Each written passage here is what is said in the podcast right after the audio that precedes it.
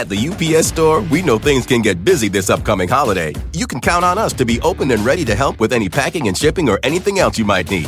Is there anything you can't do? Um, actually, I don't have a good singing voice. the UPS. Nope. But our certified packing experts can pack and ship just about anything. At least that's good. The UPS store. Be unstoppable. Most locations are independently owned. Product services, pricing, and hours of operation may vary. See Center for details. Come in today to get your holiday goodies there on time.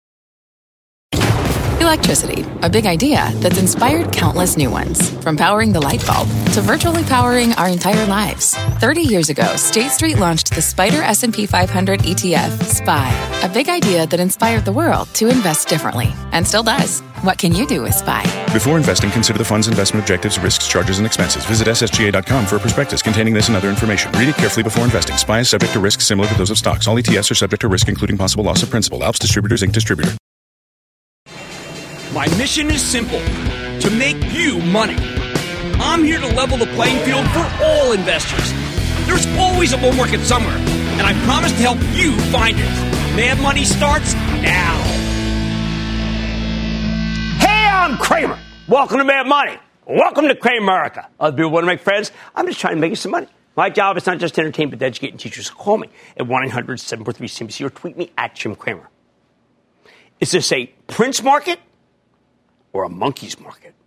After sedate day, with the Dow lost 10 points, S&P advanced 0.03%, and Nasdaq inched up 0.14%. After spending much of the day bright green, we need to know what song this market is singing. Because if we're in Prince mode and we're partying like it's 1999, the averages are about to get crushed. But if we're in Monkees' territory, we're believers. We couldn't leave this market if we tried. And that is a very different story. Bye, bye, bye, this may be the only scenario where the Monkees are actually better than Prince. As stocks go higher, the gulf between these two views gets wider. We're hearing more and more chatter about how this market's reminiscent of 1999, when the Nasdaq exploded higher, only to explode outright in 2000. Sell, sell, sell, sell, sell. Believe me, you do not want your portfolio to party like it's 1999, or more cogently, the end of 1999. Well, then there's the more bullish camp, the believers. And there's not a trace of doubt in their minds. Thank you, Neil Diamond, who really wrote that song, not the Monkees. Although I follow Micky Dolenz. He's a good follower on uh, Twitter. So who's right? I got to be honest. I'm actually not sure. Better just to own that hung jury verdict, isn't it? I mean, we've been scaling back some, not all of our highest flyers from my charitable trust. You can follow along uh, uh by joining the ActionAlertsPlus.com club, and you can see the rationale. I was taught that discipline trumps conviction, and my discipline says at least ring the register on some of your hottest positions after this miraculous run. I can't walk away from my discipline gospel. It's kept me in the game for 41 years. Ooh, but it hurts. The house of pain. Every sale has been wrong, so to speak, because most of these stocks just keep churning higher after we sell them. Many stocks have run a great deal since my last sale.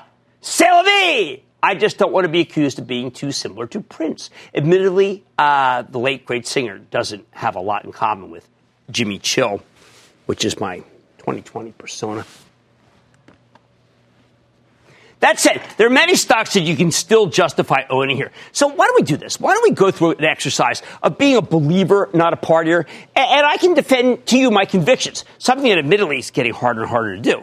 We're going to start with one big company everybody knows. Let's start with Apple. Okay. Eight months ago, this thing was at 183. Now it's at 318.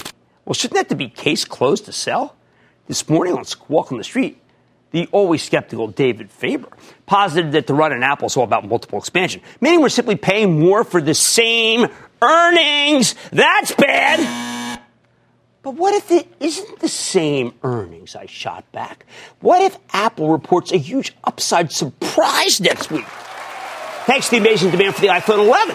We just got word that Apple's raised its semiconductor orders for the new phone, and the accessory business is on fire because of the love for the AirPod Pro, which I can personally attest are extraordinary.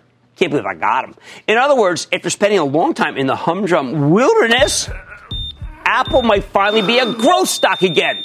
Then, when I was on halftime with my buddy Scott Wapner, we were fortunate enough to have the legendary Mark Cuban on. And he pointed out that the whole character of, of Apple, well, it's now changing. with the rise of their extremely reliable lucrative recurring service revenue stream. You know I'm a big believer in Apple as a service provider. My view, own Apple, don't trade it. What else might be worth owning? How about Netflix? Now, last night, the streaming and entertainment giant reported an imperfect quarter, and the stock got hammered, disappointing domestic signups. Now, this is a subscriber growth story, so the bears came out in full force, told us the company's growth days are behind it. To them, the buyers going into the quarter were partying like it was 1999. I've liked Netflix for a long time, and there was nothing on last night's video conference call that really made me less of a believer. Here's what matters Netflix is an incredible platform. Yes, the stock is overvalued on an earnings basis, but I think at $143 billion, that's the market cap, it's pretty reasonable because the company has such a massive global, not domestic, but global opportunity. While the domestic subscriber numbers were indeed subpar, the international numbers grew much faster than expected. What about all that newfound competition the streaming business we're always hearing about? CEO Reed Hastings explained that's a natural evolution. Uh, at one time, rabbit-eared broadcast TV ruled the entertainment world, then cable, and now it's streaming. And Netflix is integral to streaming, which is something Mark Cuban, a longtime Netflix investor, emphasized on halftime today. He pointed out that most new TVs come with Netflix built in. Who else is really built in? The secret sauce, though? AI, artificial intelligence. One of the few companies who really gets it. Netflix knows what you want before you want it. How powerful is their technology? Sure, I want to watch The Witcher and the documentary about Aaron Hernandez. Uh, he was the tight end for the Patriots who was convicted of murder, died in prison. Well, these are must watches. But the other night, I had some free time. I wanted to know what Netflix had in store for me. My wife was out of town, looking for something to do. Five years ago, I interviewed Reed Hastings on one of our four races at the San Francisco Bureau. In preparation, I got up at 2.30 a.m and called customer service, which I heard was legendary. And I said I wanted to watch the best movie about the Soviet Army's invasion of Germany at the end of World War II. The woman, Selena, if I recall, within seconds asked me if I'd watch The Fall of Berlin, which chronicles the tale of a soldier on the Eastern Front who fights his way to Berlin. Uh, allegedly reviewed, if not edited, by Stalin himself. Bingo! Perfect match. It was precisely what I wanted. Now, fast forward to last Monday night. I was itching for something to do. Well, what, what, without even prompting from me, pops up into my queue T 34. What's T 34? It's the legendary Russian tank that took the Soviet army from Moscow to Berlin. A mythological tank crew challenges the Nazis and shows the superiority of Soviet engineering. Okay, so granted, I have niche tastes. But how's that for artificial intelligence? Many companies claim they have AI ability. Netflix changes your life, or at least your viewing patterns. Let me put two more in front of you. So many people like to talk about how this market's become too expensive. They say there are no bargains left. I, I say, wait a second. How about IBM and Broadcom? Last night, IBM reported an upside surprise, legitimate, excellent cash flow, great numbers from the Red Hat division, and most important, fantastic mainframe sales. Okay, just over 10 times earnings, 4.5% yield. I think IBM re- represents a decent investment for as long as that mainframe cycle keeps working. Broadcom, AVGO, it's got terrific cell phone orders, but it's been held back because the company paid $18.9 billion for a company called CA Technologies. It's a business heavily aligned with IBM's mainframe. It's bought a couple years ago. So what do you have here? A well-run semiconductor company, the hottest group in the market, that sells for just 13 times earnings, a considerable discount to the rest of the group. Oh, and Broadcom's got a 4.2% yield to boot. It's a buy tomorrow morning. Sure, IBM still has several faltering divisions, and aside from Red Hat, its classic cloud business isn't growing nearly as fast as I'd like. Eventually, the company will have trouble meeting estimates next year, perhaps when the mainframe cycle peters out. Although it shows no signs of slowing now, it's getting aggressive, it's getting better. I like it here. All right, so what do all these examples show? Simply put, they explain how you can justify believing in a couple of high profile stocks and how it's not all that much of a leap of faith when you consider the pros as well as the cons. The bottom line well, now you know what makes me a believer. It's why I don't want to leave this market, not this party, but this market, even as, well, I'd often like to try. Let's go to Lewis in New York. Lewis! Hey Jim, how you doing, man? This uh, you got Park Slope, Brooklyn represented here today, and um, real excited, first time caller, and uh, thank you for uh, letting me in. Well, Park Slope, you're uh, just a hop, skip, and a jump away from me, and I am so glad you're on the show. How can I help? All right. Well, I have to say, dinner and drinks on me. Next time you're in the neighborhood, man, just give a call. Nobody pays so Bar St. Miguel. That's our call. What's going on? Hey, tell you what, I want to talk about Schlumberger. Why? Uh, because about seven plus weeks ago, you were somewhat bullish on them, And um, as a result, I decided to look at some fundamental and technical data on them. I decided to invest. I did pretty well. They they went up several dollars after I invested. And um, you know, over the last couple of weeks, they've obviously been dipping in spite of what I thought was a decent earnings report last week, where they beat you know the street estimates on EPS and revenues.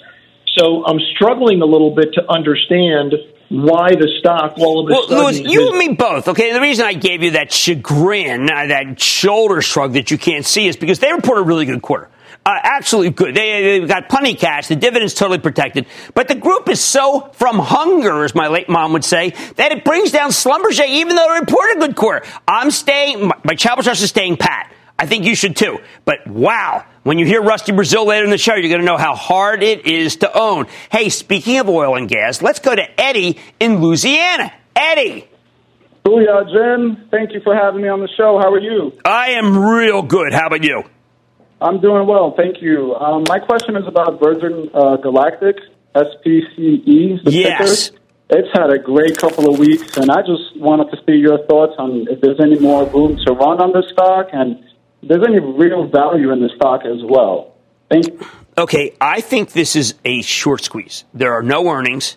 There's a uh, kind of a blank check here. I don't recommend owning it, but it, you're playing a short squeeze, and short squeeze, you don't know when they are going to end. So you can ride it, but holy cow, I'm not a believer. But hold it just a second. I am a believer in those stocks that I mentioned. There were four of them. This market is not a fairy tale.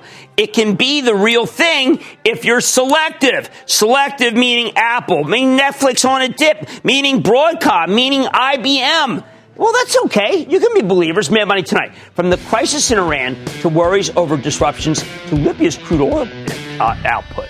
Well, there's been plenty of focus on the oil patch. I'm sitting down with one of the smartest guys in the industry, my go-to guy to find out what it means for the sector. You don't want to miss it. Then travel stocks are taking a coronavirus hit.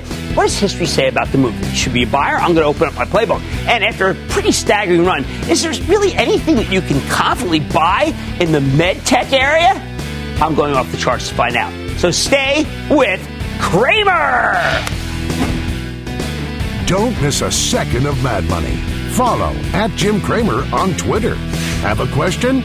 Tweet Cramer. Hashtag mad tweets. Send Jim an email to madmoney at cnbc.com or give us a call at 1 800 743 CNBC. Miss something? Head to madmoney.cnbc.com. Fact. Running a business is not getting easier on your wallet. With higher expenses on materials, employees, distribution, and borrowing, everything costs more. Also a fact. Smart businesses are reducing costs and headaches by graduating to NetSuite by Oracle. NetSuite is the number one cloud financial system, bringing accounting, financial management, inventory, and HR into one platform and one source of truth. With NetSuite, you reduce IT costs because NetSuite lives in the cloud with no hardware required. Accessed from anywhere, you can cut the cost of maintaining multiple systems because you've got one unified business management suite. You improve efficiency by bringing all your major business processes into one platform, slashing manual tasks and errors. Over 37,000 companies have already made the move. See how you'll profit with NetSuite, and then you can think of all the ways you could be spending the money you save. Company retreat in Malibu, anyone? By popular demand, NetSuite is offering a one-of-a-kind flexible financing program for a few more weeks. Head to netsuite.com to start saving. When you're hiring, the best way to search for a candidate isn't to search at all. Don't search, match with Indeed. Indeed is your matching and hiring platform with over 350 million global monthly visitors, according to Indeed data, and a matching engine that helps you find quality candidates fast. Use Indeed for scheduling, screening, and messaging to connect with candidates faster. Plus, 93% of employers agree Indeed delivers the highest quality matches compared to other job sites, according to a recent Indeed survey. Leveraging over 140 million qualifications and preferences every day, Indeed's matching engine is constantly learning from your preferences. Join more than 3.5 million businesses worldwide that use Indeed. Listeners of this show will get a $75 sponsored job credit to get your jobs more visibility at Indeed.com slash Mad Money. Just go to Indeed.com slash Mad Money right now and support this show by saying you heard about Indeed on this podcast. Indeed.com slash Mad Money. Terms and conditions apply. Need to hire? You need Indeed.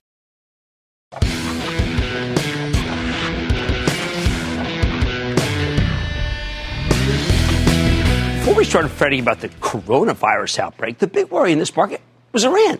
Remember that? When everyone was acting like we were on the eve of World War III, I told you that would be a mistake. I thought there was a good chance President Trump would de escalate the situation. More importantly, even if the situation had gotten out of hand, I was adamant that Iran can no longer really hurt us by disrupting oil supplies in the region. We just have too much domestic production these days. We're no longer hostage to the Middle East like we were. But if anything, I understated the case. This morning, Rusty Braziel of RBN Energy, perhaps the best energy analyst on earth and my go-to guy on issues like oil supply, put out a note to subscribers where he pointed out that historically an Iranian face-off like this might have sent Brent crude to 100 bucks a barrel. Instead, Brent peaked at 68 and changed. It's gotten hammered ever since because of the shale revolution. It's fundamentally changed the dynamics of this market, and Rusty saw it all happening. So let's take a closer look at the oil and gas space with Rusty Braziel. He's the president and principal energy market consultant for RBN Energy. Uh, Rusty, welcome back to Mad Money. Thank you. Thank you. Uh, Rusty, Appreciate people it. don't realize what happens is, is that I'll e- email you at quarter of six. I'll say, come on, Rusty, this has got to move oil. This, it's whatever event. This has Yep. got to move oil. This one had to move oil. What the hell? We got 13 million barrels a day of production. And remember, OPEC and NOPEC have 1.7 million barrels a day of production they took off the market in order to boost prices. That's just sitting there. And you put that together with China's kind of subdued, and you put all those three things together, and it's going to take a real serious supply disruption over an extended period of time to have a real impact on this market. We've seen the rig count drop, uh, leading me to believe that there's going to be a slowdown in drilling, you know, Schlumberger pullback, Calibrate pullback. Is that going to cause things to get firmer? it's the production is not going to grow as fast this year as it grew last year. But that doesn't mean that production is not going to grow. The rigs that are coming out are not the most efficient rigs. The rigs that are staying on are the high test, best rigs that they've got, and they're using them in all the best of the best sweet spots. So that means we're still going to have an increase in production. It's going to be mostly in the Permian. Uh, oil out five years? Oil out five years in terms of in, in terms of pricing uh, as, as long as we're still at the level that we are right now in terms of how much fracking that we can do and the, the general economy we're talking about pricing about where they are right now and in other words we've been in this cycle uh, of upper 50s you know lower 60s prices for you know darn near five years now Now, your note this morning talks about the Permian, but also we still have some other basins. We do. I mean, together, uh, this could be long lasting, but the Permian seems like it's the mother lode still. It is the mother lode. You can think of it like 75% of, of, of all of the kick that we're getting is coming from the Permian because the Permian is, is really like several basins stacked up on top of each other, right? So we just get a lot of bang for the buck. Everyone's talking to me about potential bankruptcies in natural gas. Natural gas is an incredibly low price. What's going to happen? Meltdown. Well, meltdown. It's meltdown. We're, we're talking uh, a buck 92 today. The last time that the price of natural gas was at this level in January was 1999. We were actually thinking about writing a piece on that of something, saying something like "gas buyers are partying like it's 1999." I know that one from the top of my show. Now, uh, what that tells me again is companies that are levered to natural gas, they could be history.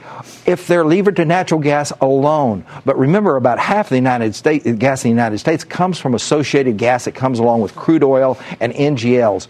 Those That's guys, particularly in the Permian, the typical Permian producer only receives about two or three percent of the revenue from a given well from natural gas. Oh, okay. Everything else is coming from oil and NGLs. So, what happens when natural gas prices go down to folks in the Permian? Nothing. Well, that's important. Now, uh, the president just said that the Chinese be committed to spend 50 billion on liquefied natural gas. Yep. Do we it, do we have enough production to make that enough trains to make that work? Well, there- there's a couple of things to note here. First of all, we can make a lot of, of LNG production, and most of the production, or a lot of the production in the United States, is not destination specific. So if it was going to Latin America, if it was going to Europe, it can turn around and divert and go to China if the market is there.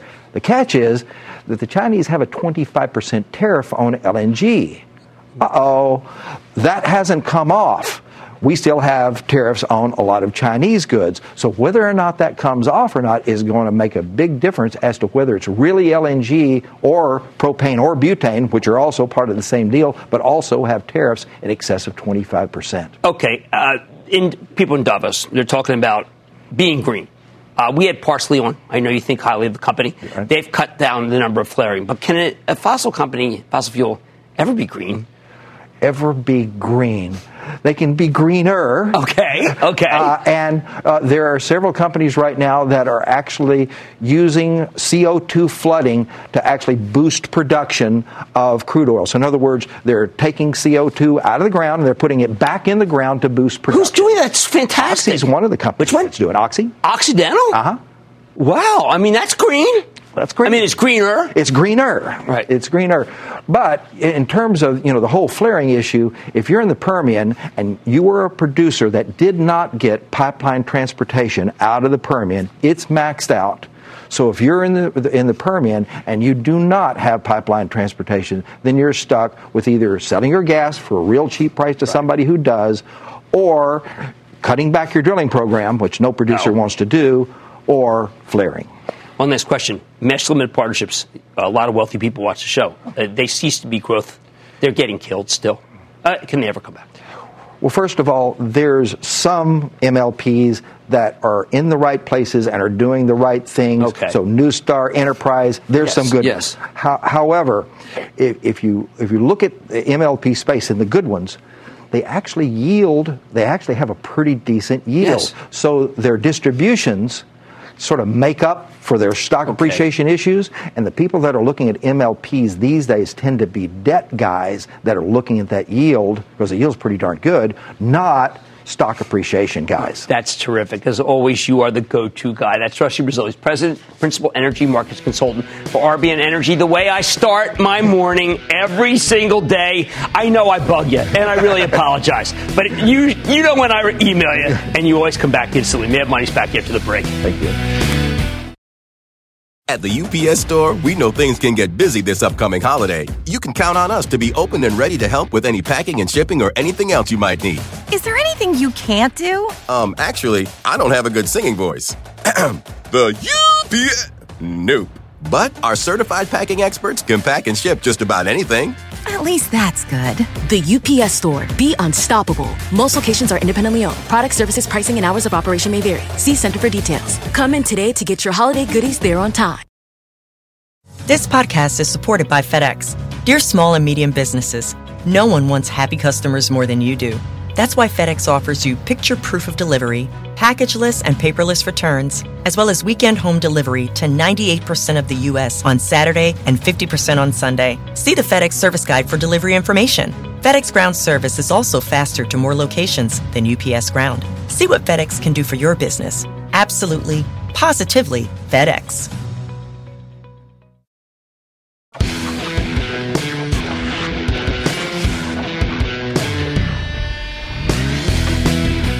Last night I told you this coronavirus outbreak in China that's now spread to the United States could really damage certain sectors, at least temporarily.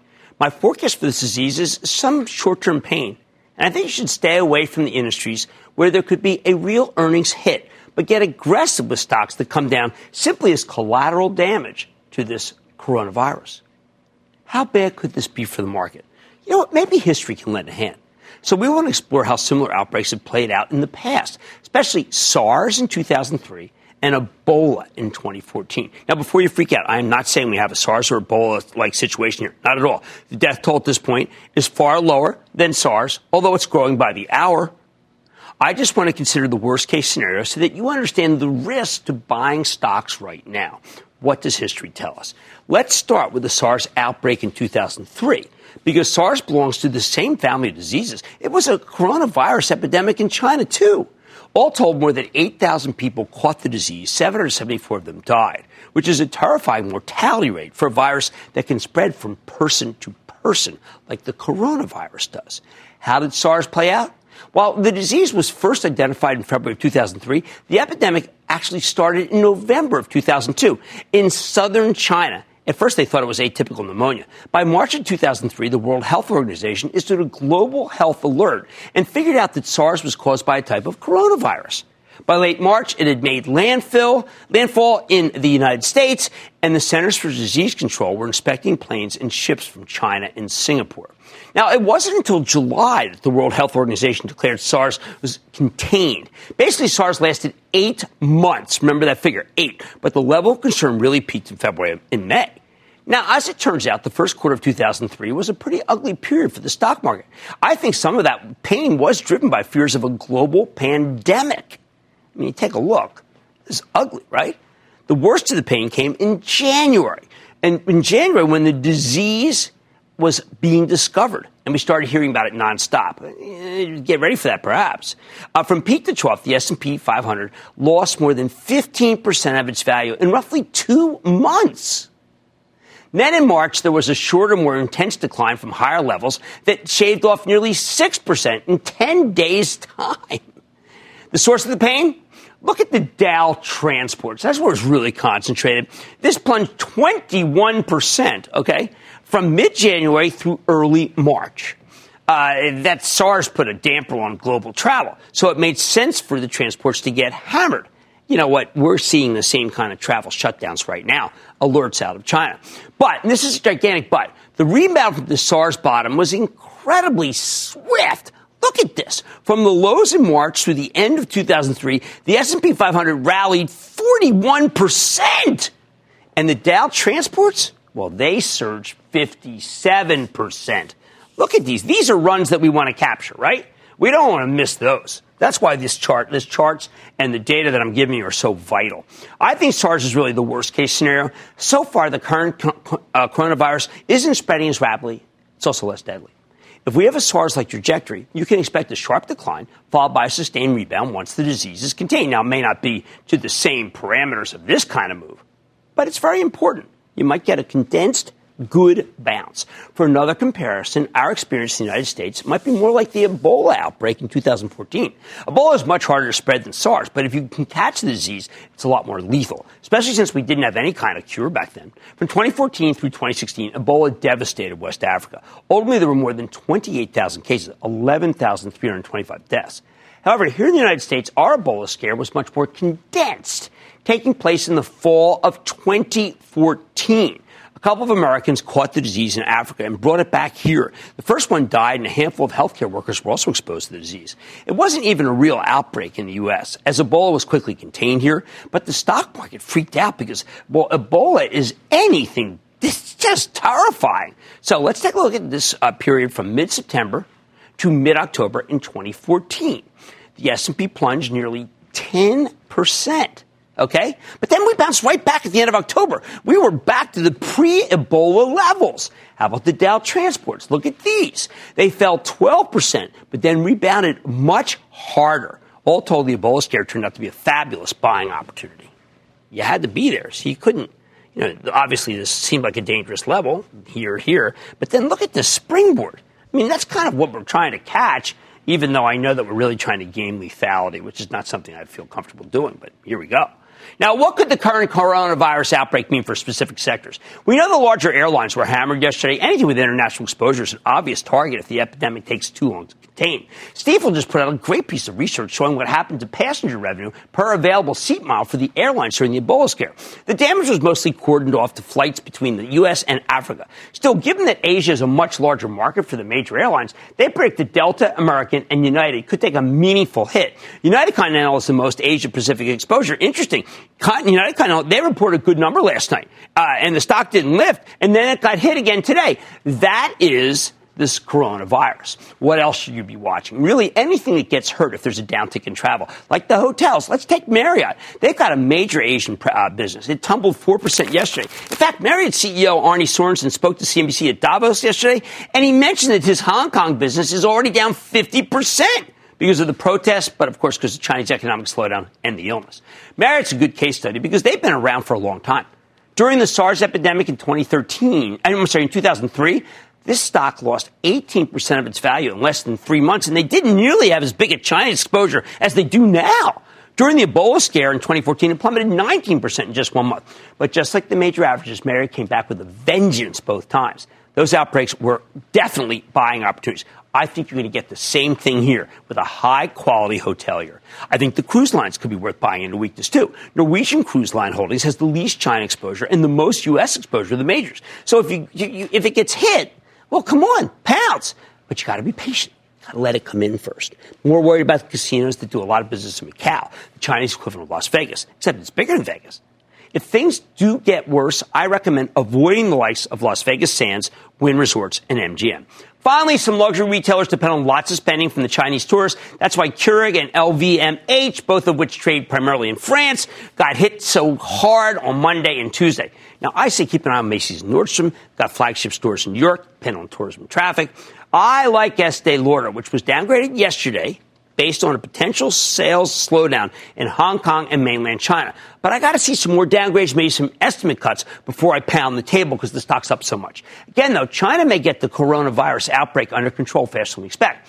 This doesn't have to be like SARS or Ebola. We're talking worst case scenario here. Markets don't always get hammered by these outbreaks. For instance, in 2009, do you remember the H1N1 pandemic? It caused approximately 275,000 hospitalizations, 12,500 deaths. This was a disease that started in the U.S. Yet it wasn't enough to derail a stock market that was finally rebounding from the financial crisis. We never really sold off on that Zika virus, uh, despite hearing about it for most of the year of, of 2016. I suspect the Ebola scare is the best analogy, and not just because it's fairly recent. The averages were at all time highs going to the Ebola episode, just like now. So if this gets bad, expect that short, sharp decline. Bottom line, when you consider the history of these disease outbreaks, I think you want to avoid the airlines, the hotels, the cruise lines, casinos, and tourism dependent retailers here. But that's just for the moment. If the coronavirus continues to spread and stocks get hit, then what we have to do is we have to think about buying the high quality names into weakness that I just mentioned. For the moment, I'm more concerned about sidestep- sidestepping that potential pain than I am about harvesting the potential gain. Let's go to Frank in Michigan. Frank. Hi, Jim. Hey, I have a question about Tyson Foods. I had a small position in it, added to it uh, after your comments on it because of all their ability to ship all this pork that China desperately needs. It looks like a, an inverted head and shoulders uh, on their chart, and they've got a lot of debt. I'm thinking about selling the stock. What's your take? No, no. I mean, my Chapel Trust owns it. We bought some today. Why wouldn't? It's only 13 times earnings, but this stock has been retreating. Why? Because Beyond Meat stock was doing so well. Well, we now know the Impossible Burger's looking like it's not selling like we thought. It was almost as if it's a zero sum situation. Now that the uh, uh, Beyond Meat can start reversing a little, I think the money's going to come back to Tyson. They are the big winner uh, if China runs out of pork. Suzette in Pennsylvania. Suzette. Hi, Jim. Love your show. Oh, thank you, Suzette. I have a two part question for Okay. you.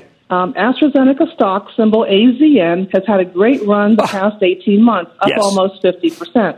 Was interested in your take as a long term investment. And also, can you explain how ADRs work for non US based companies? Thank you. Well, they're they're basically the you're getting the same stock, so it's kind of uh, there's a transparent nature.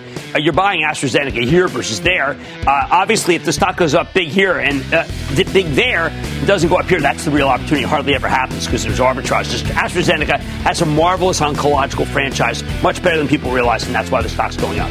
The coronavirus outbreak could spread damage to certain uh, sectors temporarily. If history's any guide, prepare for some short-term pain, but then some nice gain. What's where Mad Money at? It's one of the hottest sectors in this market, but could the medical device plays continue their amazing run? I'm going off the charts to find out. Then I'm tackling the Tesla dilemma and telling you how you should approach this red hot stock. Maybe the hottest I've ever seen. And all your calls rapid fire in tonight's edition of the Lightning Round. So stay with Cramer.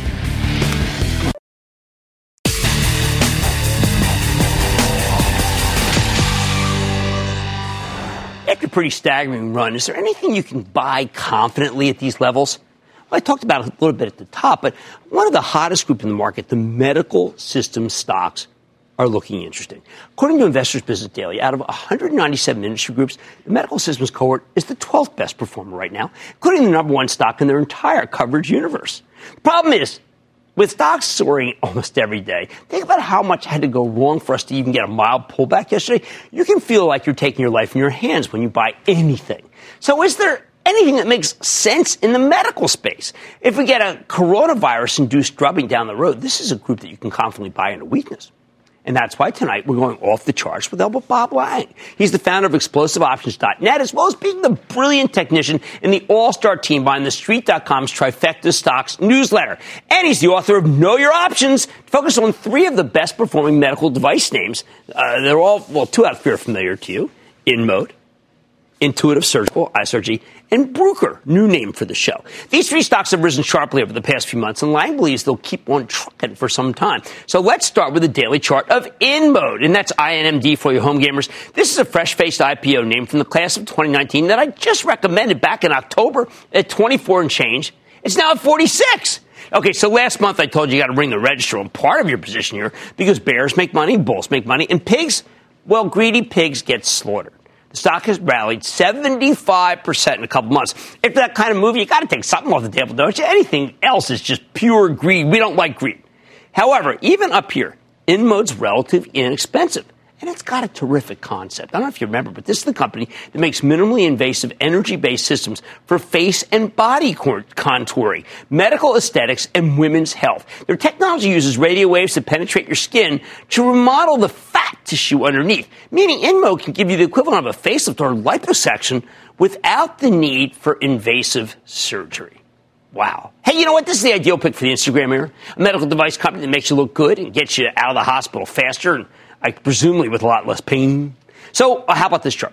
Okay, this is Lang's favorite chart of the entire gr- group that we're going to be talking about. InMode has spent the first few months as a public company roaring higher. You know, this thing's just been a horse, even as the stock's cooled off since mid November. For the last couple months, it's been consolidating its earlier move. Boy, this is the type of thing that Lang just lives for. Why does he like it so much? First, InMode has strong volume trends. And here we look at the volume.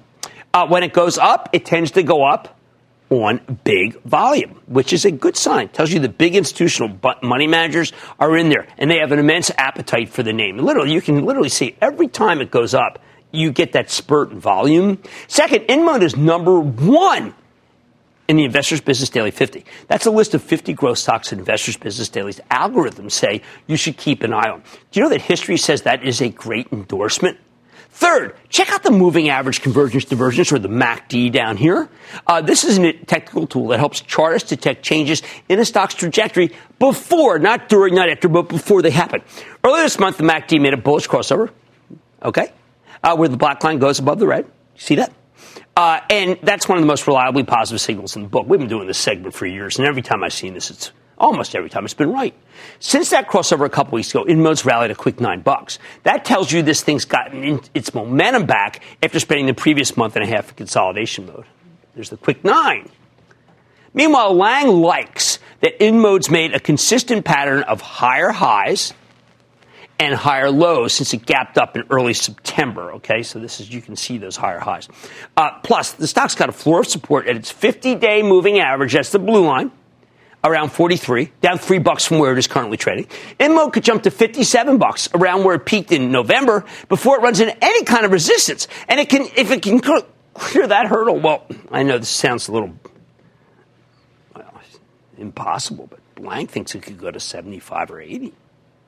Wow. I mean, that is something. Talk about a double, almost. All right, next up, there's a daily chart of Intuitive Surgical. That's the eminence grise of the fast growing medical device space. Now, you know we like ISRG for that Da Vinci robotic surgical system. Lang likes this picture because the stock's been red hot with a series of higher highs and higher lows. Recent volume trends very encouraging. Now, then there's the Chaikin money flow down here, CMF. Uh, that measures the level of buying or selling pressure in a stock. Intuitive Surgical, well, the money flow, it's been very strong for months. Then there's the Ichimoku Cloud. Uh, that's that green space on the chart. This is a technical tool that uses a bunch of moving averages to, uh, to give you a read on the whole situation at a glance. When the green is expanding, as it is right here, okay, you see it just going, getting bigger? When it's doing that, it tells us that a stock is likely to head higher, which is exactly what we're seeing right now. Now, the stock just gapped up big time last week uh, after Intuitive Surgical pre-announced some fabulous sales and earnings. I was kind of blown away. I mean, I, you know, I've been looking for big things, but God, this was incredible. You're not exactly early on this one, but Lang thinks it's worth buying into any kind of pullback. So keep that in mind if the, uh, what we're talking about at the top, when we talk about at the top of the show, which is the illness, really kind of clouds people's thinking. Or maybe you have some sort of exogenous event that we haven't even thought about. Finally, how about the daily chart of Bruker? Now, this is a company that's been around for 60 years, involving into a leading player in medical analytics, instrumentation, and diagnostics. Bruker's been on fire lately, up 35% from its lows in August. Lang likes the volume trends here. You can see that when it spikes, its volume's big. There's a good example. Uh, with the stock rising on robust volume over the past couple of months you've got a couple, a series of higher highs and higher lows. The Ichimoku cloud is green, same deal. See it expanding right there and opening up, which is very bullish. The MACD indicator made that bullish crossover we like to see early this month. It's like Bruker's chart has every positive signal you might want, uh, but Lang likes it here. But he'd like it even more in a pullback. Bruker's currently at $53 and it's got a floor of support at 51, okay? Uh, where the stock held in the, the, for the last month. If it retests the 51 level, Lang says you should back up the truck. Bottom line, in a market that's had a major move higher and could potentially see some turbulence from the uh, coronavirus outbreak, the charts, as interpreted by Bob Lang, say you should be ready to pick up some in mode, Intuitive Surgical, and one we've never talked about, Bruker, into any weakness. Mad Money is back after the break.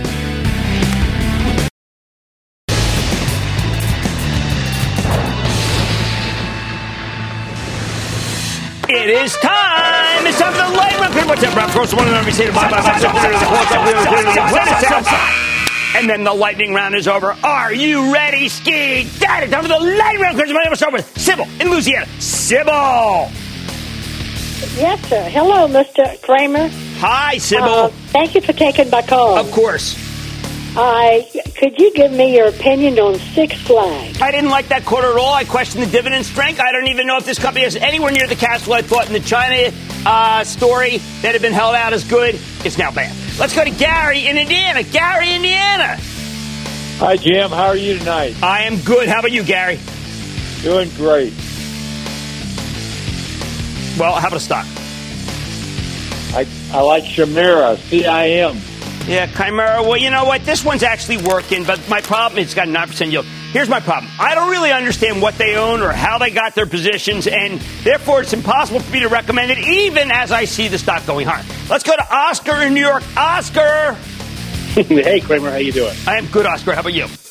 Uh, doing swimmingly. I have been long with Danaher for so long. You I got it dog. actually when my mom bought it in the 80s for me. Oh. Uh, periodically, I have rebalanced it so that it didn't dominate my portfolio. But frankly, it's been a diagonal line straight up for decades after decades after decades.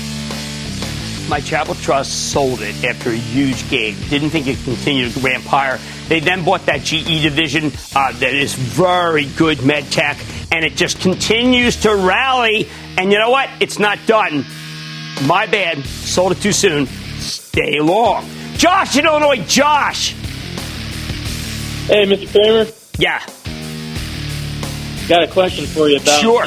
transfer.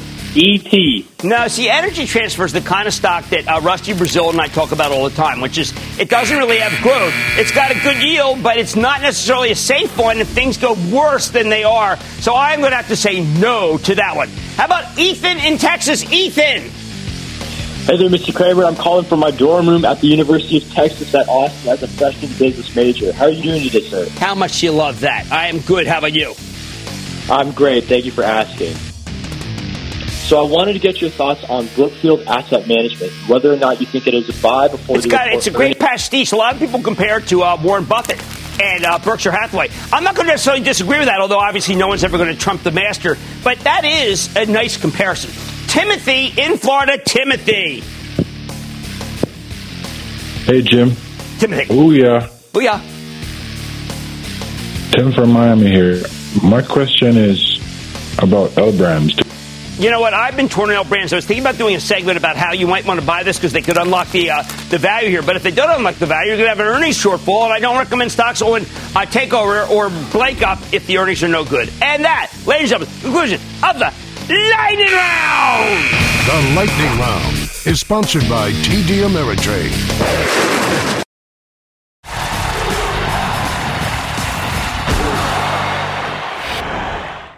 How the heck do we explain this stunning, endless rally in the stock of Tesla, up more than 150 points in the last three weeks? Is it the mother of all short squeezes, or have investors simply realized that this is a tech stock with big earnings potential that just so happens to be in the car business?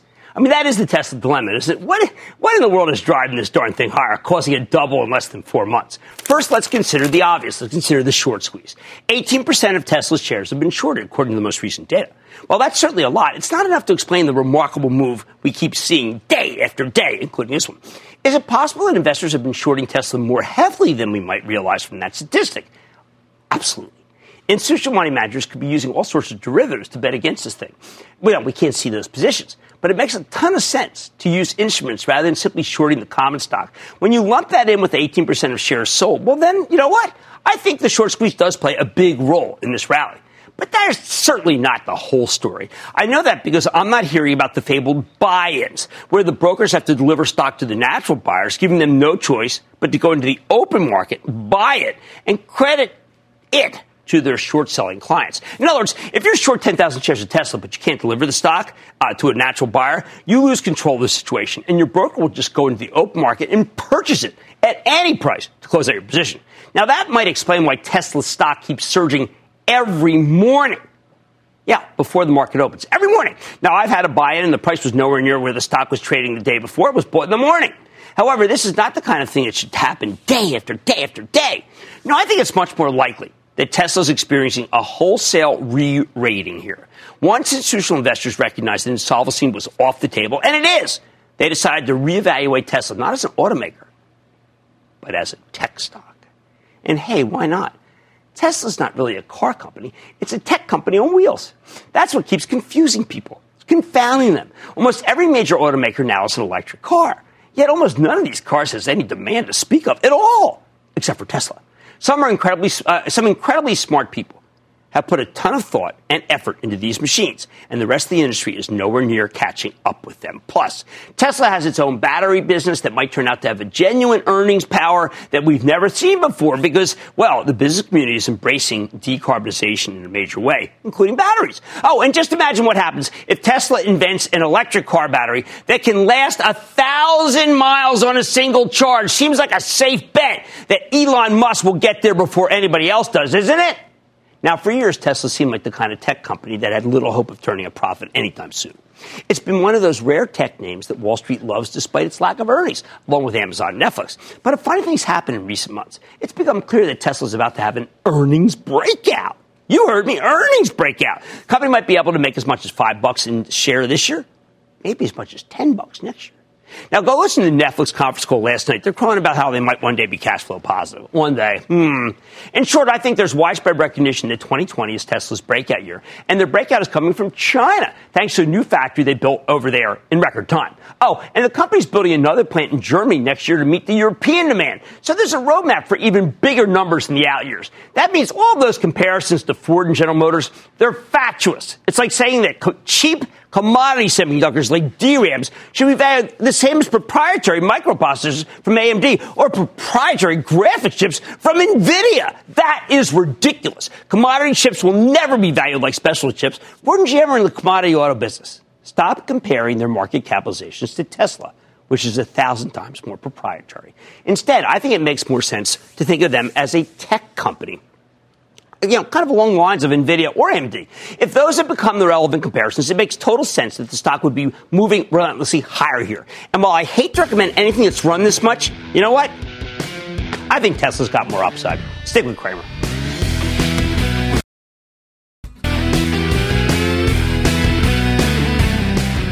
After the close tonight, Teradyne, which Steve Weiss recommended this very afternoon on Scott Wapner's show reported one of the great blowouts of all time, and the stock is up 10%. Texas reported a good quarter, maybe not good enough for everybody, but I like that one. Like I said, there's always a bull market somewhere. I promise I'll fight it just for you right here on Mad Money. I'm Jim Cramer, and I will see you tomorrow. This podcast is supported by FedEx. Dear small and medium businesses, no one wants happy customers more than you do. So you need a business partner just like you. Like FedEx, who understands your passion for serving your customers because they have the same commitment towards you. That's why FedEx offers you picture proof of delivery, packageless and paperless returns, as well as weekend home delivery to 98% of the U.S. on Saturday and 50% on Sunday. See the FedEx service guide for delivery information. What's more, FedEx Ground is faster to more locations than UPS Ground. Trust FedEx for timely deliveries. See what FedEx can do for your business. Absolutely, positively FedEx.